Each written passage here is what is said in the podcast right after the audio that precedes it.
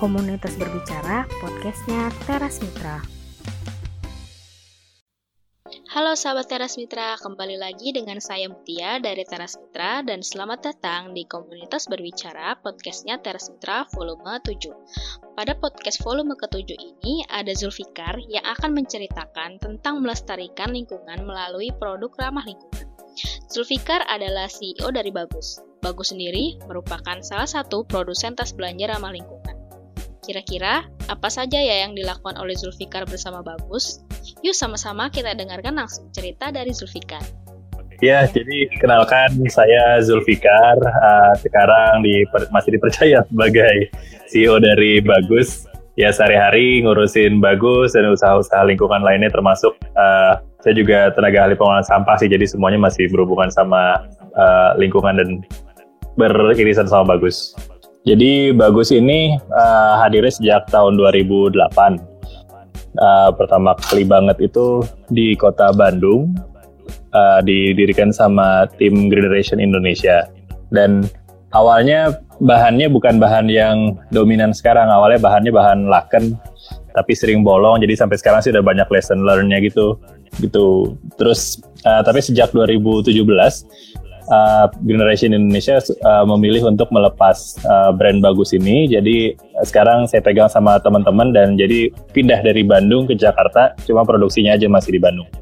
Jadi si Bagus ini emang pengennya jadi tas, jadi kan itu bag yang uh, bisa dibawa kemana-mana atau goes everywhere. Jadi kata bag sama kata goes-nya itu sebenarnya digabung jadi Bagus. Tapi juga ya akhirnya jadi satu kata dalam uh, yang kita kenal di Indonesia juga, jadi Bagus gitu. Tujuan utamanya memang betul-betul persis itu. Jadi kan di Bandung itu uh, tahun dua ribu lima itu sempat ada longsornya T P A Lui Gajah yang menewaskan ratusan warga sekitarnya, mengubur dua kampung gitu. Nah itu Uh, isu yang sangat dicermati oleh para pendiri-pendiri Bagus ini di awal dan juga oleh saya waktu itu. Uh, jadi kita melihat kalau ternyata di T P A itu tumpukan yang paling banyak yang sangat terlihat itu adalah uh, sampah plastik gitu. Jadi kita merasa perlu untuk mengubah uh, kebiasaan masyarakat dalam belanja, dan untuk itu kita bikin uh, tas Bagus ini sebagai salah satu solusinya. Dan karena itu juga jadi produknya memang kita bikin praktis untuk mudah dibawa-bawa, ditenteng, uh, jadi kemanapun pergi bisa bawa Bagus dan itu nggak merepotkan. Ya, ukurannya itu uh, jadi produk, produk yang jadi produk awal itu memang kita namakan uh, Bagus Klasik, dan ukuran-ukurannya itu itu disesuaikan sama ukuran kantong plastik yang beredar di pasaran. Ya, jadi bentuknya juga sama persis. Ukuran paling kecilnya ukuran kantong plastiknya tukang gorengan, sama ukuran paling besarnya ukuran supermarket yang biasa yang biasa dipakai untuk orang belanja bulanan. Ini sebenarnya juga udah uh, bisa untuk bawa laptop kecil juga sih. Kalau yang tadi saya jelasin itu bahannya spoonbond atau ada nama lainnya juga laken. Itu kalau penampilannya sih kayak kertas tisu, tapi uh, ya nggak setipis kertas tisu, tapi kelihatan ada kayak pori-pori kayak kertas tisu gitu. Dan memang kalau kalau ditarik udah benar kuat, dia bisa sobek. Jadi itu penggunaan dua minggu, penggunaan tiap hari, itu biasanya udah pasti sobek gitu. Kadang seminggu udah sobek. Itu itu produk awal banget. Waktu itu memang kita pengen tes pasar dulu dan ternyata uh, bagus. Jadinya kita mulai uh, berkembang, inovasiin, uh, dan kita mulai masuk ke material uh, seperti ini. Ini ada polyester. Terus juga sekarang kalau kalau material lain banyak sih, ada ada yang uh, kain batik, kain kanvas, katun. Betul, uh, kekuatan itu penting banget karena uh, kita memang pengen produk kita ini uh, durability-nya tinggi, jadi betul-betul bisa dipakai uh, oleh customer-nya, dipakai terus kemana-mana, ke, ke gesek-gesek apapun gitu, harapannya nggak masalah. Jadi sejauh ini semua material kita uh, bisa membuktikan kemampuan itu, dan selain itu juga kriteria lainnya ditipis, supaya dia bisa langsung dimasukin dan Uh, dilipat gitu. Jadi ketika terlipat dia juga nggak tebal, nggak mengganggu. Jadi yang kalau yang tadi jadi segini. Iya.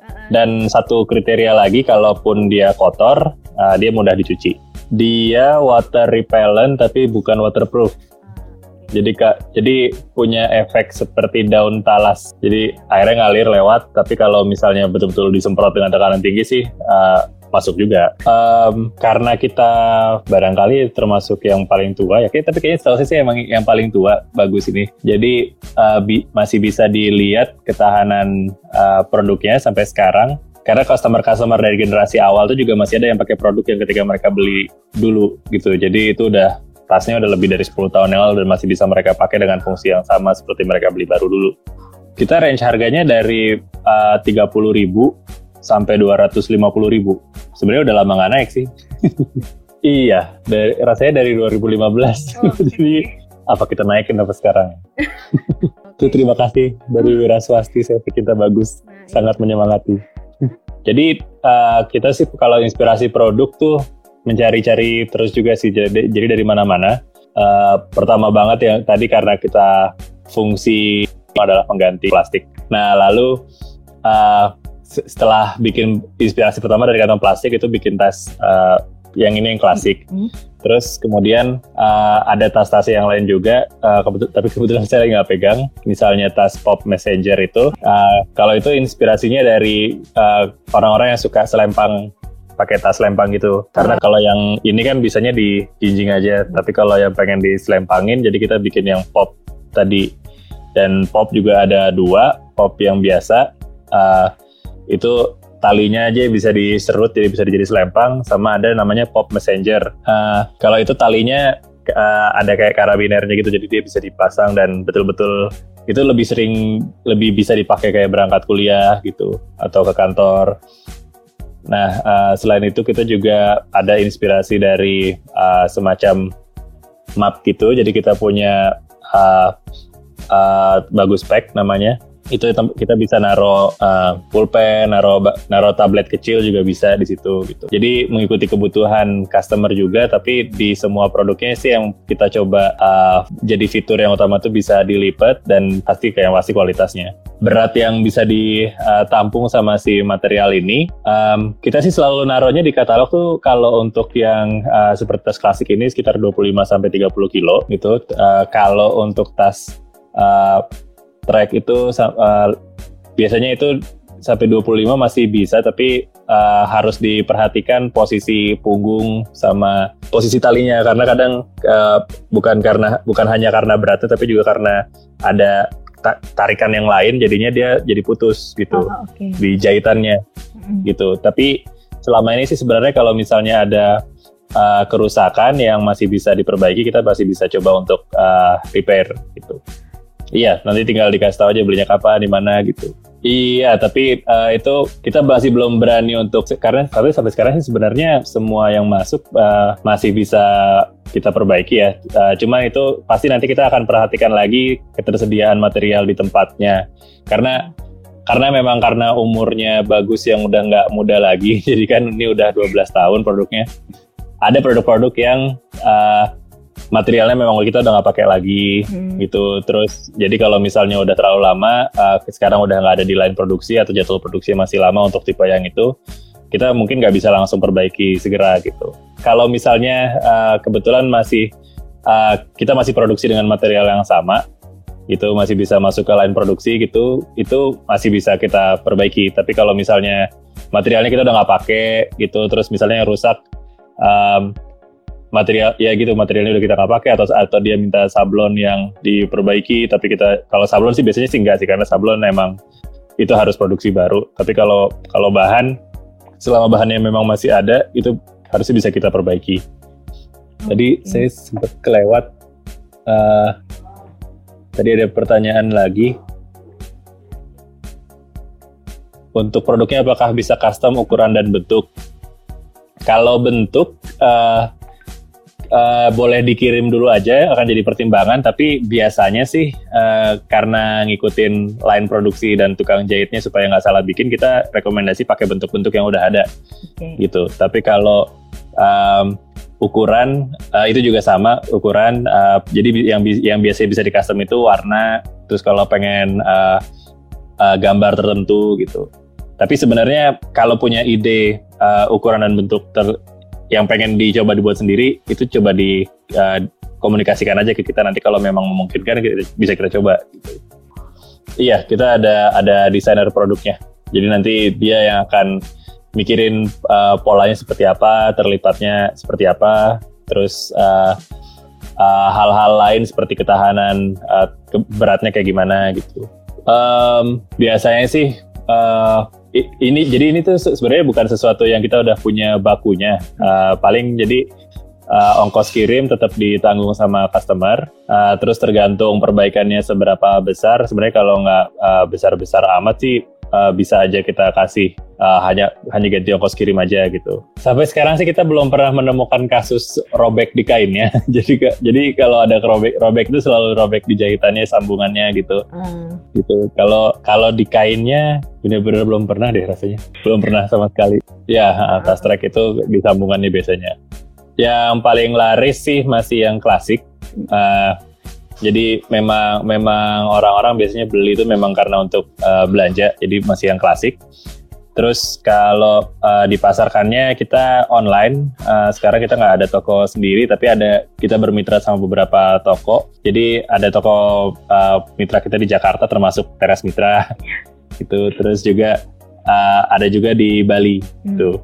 Hmm. Uh, Ketertarikan customer sih uh, kalau dari yang udah beli sejauh ini uh, yang udah beli tidak kecewa, jadi cenderung uh, beli lagi karena biasanya kalau udah beli terus temennya temennya lihat atau saudaranya lihat. Ini baru kasus pertama dari Mbak Ira Swasti ini kalau robek di kain karena kecantol terus dia bisa jahit zigzag. Wah keren-keren. Jadi dulu pernah di riset sama tim Generation Indonesia dan uh, memang tiap tahunnya itu rata-rata orang, uh, tapi waktu itu risetnya sekitar dua ribu sembilan kalau saya nggak salah, itu menggunakan uh, sampai tiga ratus lembar lebih kantong plastik per tahun gitu. Hmm. Jadi setelah di riset itu memang kita makin percaya kalau produk Bagus ini perlu dipertahankan dan dipasarkan terus karena ya sejauh yang sudah kita lihat dan kita rasakan sendiri, uh, pastinya kami juga customernya uh, Bagus. Satu tas itu ya berarti bisa untuk menghemat tiga ratus per tahun. Jadi kalau umur tasnya tadi ada yang sampai sepuluh tahun, apalagi tadi sampai Wira Swasti kecantol terus bisa dijahit lagi, uh, dipakai terus gitu. Jadi sepuluh tahun jadi dia bisa bisa menghindari penggunaan tiga ribu kantong plastik lebih gitu. Jadi uh, mungkin dibandingkan sama jumlah sampah uh, Jakarta misalnya yang sampai tujuh ribu ton per hari, uh, barangkali ini masih kecil, tapi uh, sebenarnya efeknya banyak, soalnya plastik itu biasanya sering jadi masalah, bikin banjir, terus kalau di pengomposan bikin komposnya rusak. Jadi uh, bikin komposnya rusak karena kan sebenarnya proses komposting itu perlu ada bakteri-bakteri yang kerjasama sama-sama mengeroyok Uh, sampah organik gitu. Nah kalau uh, walaupun misalnya isinya hanya sampah organik, terus di dalam uh, uh, tumpukan kom, tumpukan sampah organik itu tiba-tiba ada satu kantong plastik, itu jadinya mem- menghambat proses air, uh, nutrisi, bakteri untuk saling bereaksi gitu. Jadi biasanya itu uh, area yang ter tertutup oleh si plastik itu dia jadinya matangnya uh, jadinya nggak matang jadi busuk gitu gitu. Jadi biasanya begitu ketemu pas lagi ngadu kompos, kalau misalnya ketemu di tumpukan kompos itu ada kantong plastik harus langsung dibuang, dipisahin. Iya, uh, karena karena nggak cuma di proses pengomposannya aja, tapi kalaupun misalnya nanti uh, misalnya plastiknya kayak tadi dibilang nih udah udah dia udah terfragmentasi uh, terus jadinya dipasarkan bersama komposnya, dipakai buat tanaman. Nah itu akhirnya kan jadi masuk ke tanah lagi tuh. Dan uh, tidak semua plastik itu yang bisa terfragmentasi di uh, tanah kan. Jadinya nanti dia bisa masih bisa uh, di tanah sendiri nanti dia mengganggu proses kayak ada cacing tanah keluar masuk. Itu dia menghalangi dan uh, oksigennya juga jadinya terhambat. Gitu sih. Jadi uh, dari dari dia menjadi kompos bermasalah, kemudian komposnya dipakai ke tanaman juga bikin masalah juga, gitu. Jadi harusnya dipisahin aja. Uh, uh, uh, kita per, kita biasanya melakukan uh, sharing-sharing tips-tips ringan untuk perilaku ramah lingkungan sih. Jadi uh, dulu sering kita sebutnya Pak Ramli, perilaku ramah lingkungan. Terus uh, kita juga ada kerjasama-kerjasama dengan uh, siapapun yang ingin Uh, menyebarkan kegiatan lingkungannya, jadi bisa nge-D M kita dan nanti kita bisa bantu uh, sosialisasiin gitu, misal minimal di story misalnya. Terus uh, dalam waktu dekat ini juga kita support Jambore uh, Indonesia Bersih dan Bebas Sampah, jadi kami juga media partnernya mereka. Selain itu, uh, kita juga pernah beberapa kali mengisi uh, kuliah WhatsApp, uh, lebih ke tentang pengelolaan sampah secara umum da- dan bagaimana menghindari uh, atom plastik bisa sangat berperan gitu di sini. Uh, jadi kalau yang pasti sih, nih uh, emang pasti banget perlu ada pemilahan. Jadi uh, nah ini ini kita pakai komposter. Jadi misalnya kalau yang ini komposternya yang anaerob, mm-hmm. uh, jadi kita tumpukin semuanya ke sini. Sebenarnya sih memang lebih bagus kalau si sampah organiknya dicacah dulu, tapi okay. kalau enggak, enggak jualan komposnya, jadi uh, untuk pengolahan dan kemudian bisa masuk ke tanah, enggak masalah di kayak gini aja. Ini kemudian nanti dikasih si pupuk petrogradiator ini, uh, ini bukan jualan karena ini sebenarnya produk orang lain, namanya Urban Composter dari Surabaya. Dan nanti dia akan ngeluarin pupuk cairnya, gitu. Dan kalau udah kering jadinya sih bisa dikubur aja di tanah. Jadi selama ini sih kalau udah kering ya udah saya tinggal menggali uh, tanah terus dikubur aja di tanah gitu di situ. Sampah daur ulang sebenarnya di sini nggak terlalu banyak karena jarang belanja yang pakai kemasan. Uh, paling uh, kadang ada ada yang masih bawa kantong, bawa botol uh, plastik misalnya. Jadi itu ada tempat sampah sendiri dan itu kita kasih aja sebenarnya ke bank sampah terdekat atau ke pemulung yang lewat gitu. Nggak punya preferensi khusus sih di sini, tapi kita biasanya uh, selalu merekomendasikan itu. Dan kalau misalnya teman-teman ada yang tertarik untuk ngasih sampahnya ke bank sampah tapi nggak tahu di mana, bisa kontak ke tim Bagus juga, nanti kita coba carikan dari jaringan kami. Makin kesini makin uh, seneng sih sebenarnya kan uh, barang Teras Mitra juga nggak baru-baru ini nih, kita juga udah lama. Pertama kali saya ketemu tim Teras Mitra itu juga tahun dua ribu sembilan kayaknya, dan uh, pasti tim Teras Mitra juga bisa ngelihat lah sampai sekarang ini. Uh, ini bukan sekedar tren, tapi memang lebih banyak orang yang menggunakan komposter, lebih banyak orang yang milah sampah. Jadi kita juga merasakan udah lebih banyak bermunculan peraturan-peraturan yang mendukung gitu, termasuk peraturan pelarangan kantong plastik. Ya, uh, agak sayang sih kalau perubahannya jadi kantong kertas uh, karena uh, itu itu masih dengan pola lama, solusi lama, karena uh, sebetulnya kan ada ekonomi linear. Jadi kalau linear itu uh, per, kalau contohnya nih uh, kantong kertas. Nah, uh, dia masih di ekstraksi dari alam. Kemudian uh, di diproduksi sama si pabrik kertas, habis itu di, didistribusikan, dipakai sama si restoran ini, uh, sama customernya. Terus kemudian uh, sayangnya kantong kertas ini adalah dia cukup ringkih. Jadi kalau dia basah atau kotor, nah dia jadinya tidak bisa didaur ulang lagi, gitu. Jadi akhirnya akan terbuang, gitu. Nah, uh, banyak sebenarnya solusi-solusi yang uh, uh, berkembang gitu, termasuk uh, kita lagi coba berinovasi juga nih. Jadi terhenti tapi gara-gara pandemi ini uh, sebetulnya uh, ada solusi-solusi untuk tidak perlu sama sekali pakai uh, yang linear gitu. Jadi kita bisa pakai yang sirkular. Jadi ada uh, ek- sirkular ekonomi, ekonominya melingkar dari produksi terus kemudian uh, bisa didistribusi. Dan kita membayangkan uh, Bagus ini sebenarnya bisa ditempatkan uh, misalnya di jaket ojol gitu. Jadi uh, si ojol ketika uh, kita beli pakai GoFood atau GrabFood gitu, uh, dia nggak perlu lagi minta kantong plastik ataupun kantong kertas atau apapun gitu, tapi dia bisa membuka salah satu kantong jaketnya misalnya terus dipakai wow. untuk bawa makanan, diantar ke customer, terus kemudian nanti uh, ya udah sampai di tangan customer dia tinggal kasih makanannya aja, kantongnya bisa dia lipat lagi jadi kantong jaketnya lagi gitu misalnya. Iya, saya seneng banget uh, terus terang. Uh, Karena uh, walaupun kantong plastik itu uh, secara teknis bisa didaur ulang dan memang ada yang mendaur ulangkannya di Indonesia, uh, tapi uh, ya kita harus bicara jujur bahwa kapasitas pabrik daur ulang sama jumlah plastik yang beredar nggak seimbang.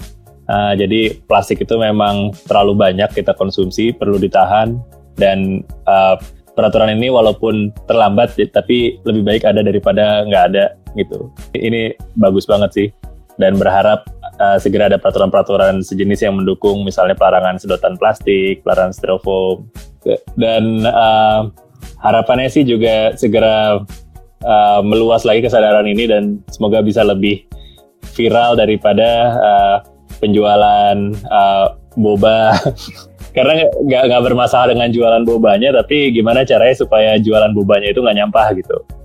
Ya, uh, menariknya inovasi inovasi ini tuh sebenarnya beberapa sudah ada, sudah bermunculan. Um, jadi uh, salah satu uh, peserta yang dapat hibah dari Ristek Dikti, jadi dua ribu Uh, Ristek Dikti punya program hibah untuk startup uh, hmm. yang inovatif gitu. Nah, salah satunya itu diantaranya ada yang menciptakan uh, persis sedotan yang bisa dimakan, gelas yang bisa dimakan gitu.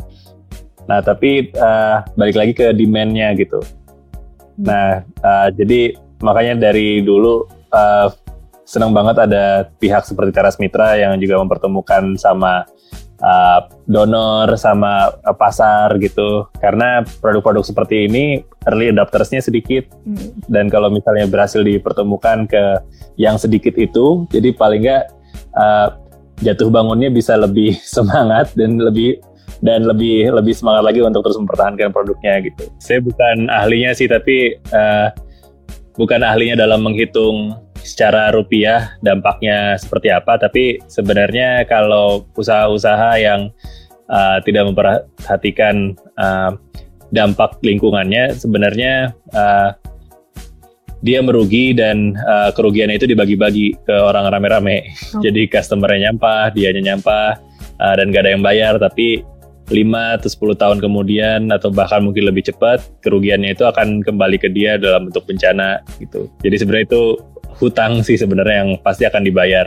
Ya, uh, sangat berpengaruh, jadi terasa uh, memang ada penurunan dibandingkan dengan uh, bulan yang sama di tahun sebelumnya gitu. Uh, tapi di sisi lain kita juga malah melihat uh, orderan uh, custom uh, itu meningkat gitu. Ya, jadi itu juga jadi harapan buat kami, penyambung nafas. Uh, itu itu menarik sih memang, dari jadi polanya berubah. Kalau kalau pembelian retail uh, kelihatannya memang tidak uh, lagi, lagi menurun karena juga orang-orang dengan P S B B nggak banyak yang ke pasar, orang pada beli online gitu. Sekarang lebih ketat untuk memproduksi uh, stok gitu. Biasanya kita punya stok ready yang uh, jumlahnya sekian banyak dari permintaan gitu. Nah, jadi sekarang ini emang lebih kita pepetin lagi, jadi uh, itu pengur- uh, upaya-upaya kita untuk mengurangi biaya gitu. Uh, selain itu juga karena uh, lagi pada di rumah semua, jadi kita juga nggak keluar biaya untuk uh, apa? Kita bi- biasanya ada biaya untuk makan siang, hmm. gitu. Uh, kalau kami sih sebenarnya me- banyak hal yang uh, sederhana yang bisa dilakukan, uh, yang kesannya uh, ribet, tapi sebetulnya kalau kita sudah mencoba memulai itu sederhana banget dan malah sebenarnya memudahkan hidup kita. Uh, ya hal-hal seperti memilah sampah, kalau kita udah mulai itu sebenarnya mudah. Terus uh, kayak punya anak, terus kemudian pakai uh, popok kain dan mencuci, itu sebenarnya juga uh, eco-friendly. Uh, dan buat kita eco-friendly itu sebenarnya nggak hanya ecologically friendly, ramah secara ekologis, tapi juga ramah secara ekonomi gitu. Jadi semuanya sebenarnya everybody happy di situ. Uh, yang biasanya bikin hal-hal itu terlihat susah adalah sebenarnya kita kita sendiri gitu. Sebenarnya sambil merapikan uh, pola konsumsi kita, kita mengkonsumsi barang-barang yang lebih baik, uh, men- menganut pola hidup yang lebih baik, tidak hanya untuk lingkungan tapi biasanya selaras juga untuk badan. Itu juga uh, jatuhnya ritme hidup kita tuh akan menyesuaikan sehingga uh, semuanya bisa saling mendukung. Oke sahabat Teras Mitra, tadi kita sudah mendengarkan cerita dari Zulfikar dalam menjaga lingkungan untuk mengurangi sampah plastik dengan memproduksi tas belanja ramah lingkungan. Semoga apa yang disampaikan Zulfikar menjadi inspirasi dan menambah pengetahuan bagi kita semua. Terima kasih sahabat Teras Mitra yang sudah mendengarkan podcast volume ketujuh ini. Jangan lupa untuk stay tune terus karena kita masih ada podcast yang lainnya. Sampai jumpa di podcast volume delapan. Komunitas Berbicara, podcastnya Teras Mitra.